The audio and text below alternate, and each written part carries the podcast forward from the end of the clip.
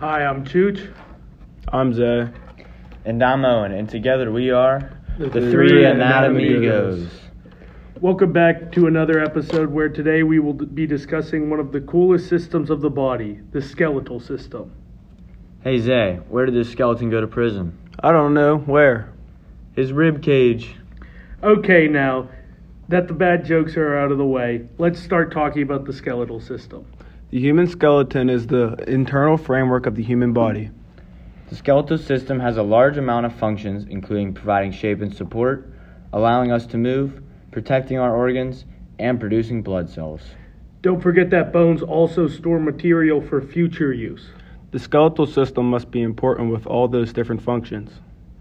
Yes, Zay, the skeletal system is essential in allowing us to live the way we do. Before we dive any deeper, let's hear about this episode's sponsor. This episode is brought is sponsored by Turner's Milk. Turner's Dairy Farm, which is made and produced in Penn Hills, Pennsylvania, provides rich nutrients and a great source of calcium. Turner's Milk can be purchased in any store located in the Pittsburgh area. Speaking of calcium, calcium is one of the main components of bones. Calcium, which can only be attained by the foods and beverages we consume, helps build and protect our bones along with giving them the proper minerals so that our bones can stay healthy. Along with milk, calcium can be found in items like cheese, yogurt, dark leafy greens, and some seafood. Another main component of keeping your skeletal system strong and supportive is vitamin D. Vitamin D can allow you to absorb absorb that calcium you are eating into the body. So, where exactly can you get vitamin D? Well, Chooch, you can find vitamin D in foods like salmon, egg yolks, and milk too. Sounds like maybe I need to start getting more vitamin D in my diet.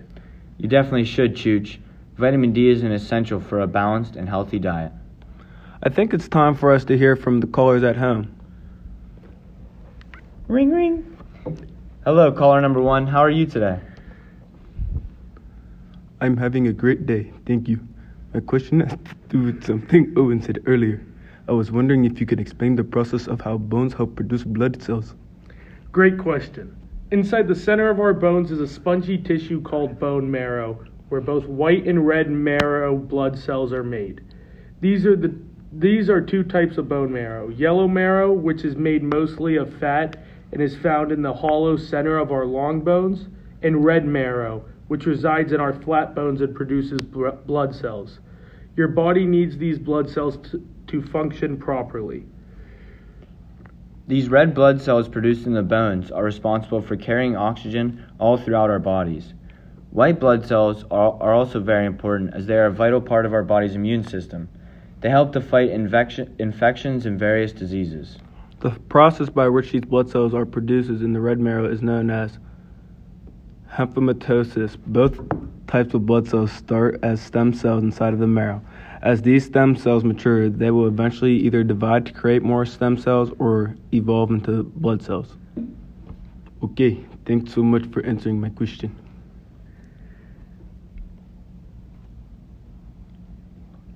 Of course, and please have a wonderful day. I believe we have one more caller. Oi, anatomigos, I have a question for you. How does the skeletal system work together with our muscles, and how are we able to move?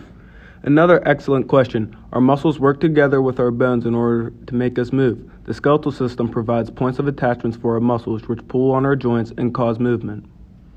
Our joints are the area where two bones meet or connect.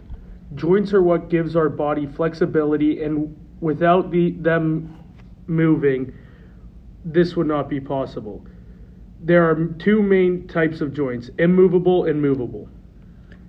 Immovable joints are just what they sound like joints that do not allow movement.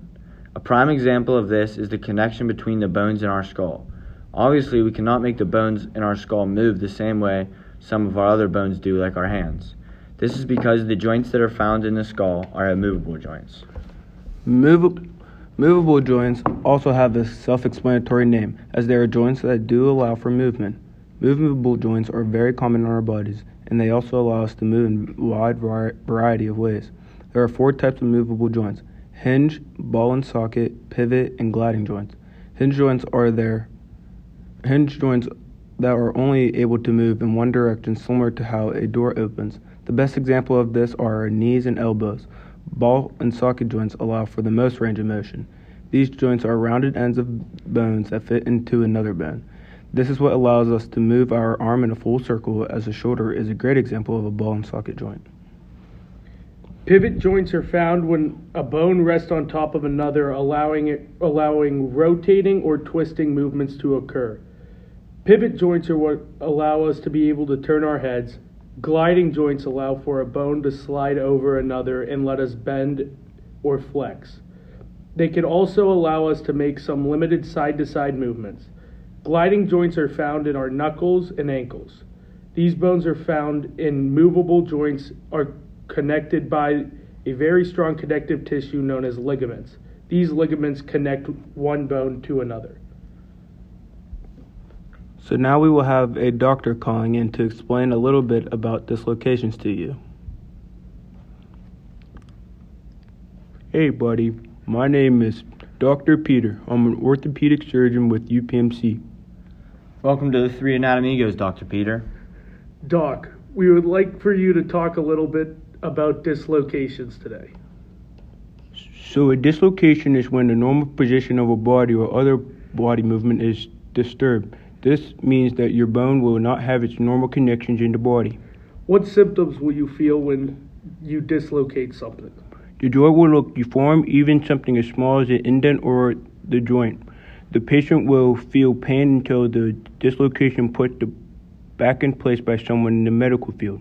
A dislocation can leave damage to the nerve in the joint and also make it so the ligaments inside your joint will stretch or tear completely, which could lead to surgery to repair the joints. That's very interesting. How do you treat such an injury? Well, you start by putting the joint back into the place it should be. Then you will have the patient immobilize your joint with the splint or sling. If this is bad enough, there is damage to the nerves, blood vessels, or ligaments, you will have to have surgery to repair the joint. The surgery is complete. The doctor will still immobilize your joint until it is time to start rehabilitation to get the strength back into the arm. Thank you for the insight, Dr. Peter. We really appreciate you taking time out of your day to come onto the show. Thank you. Anytime, guys. Thanks for having me. Well, it looks like that's all, all the time we are going to have for today's episode. We want to thank all you for tuning in to listen with us today. Signing off, we are The, the Three Anatomigos.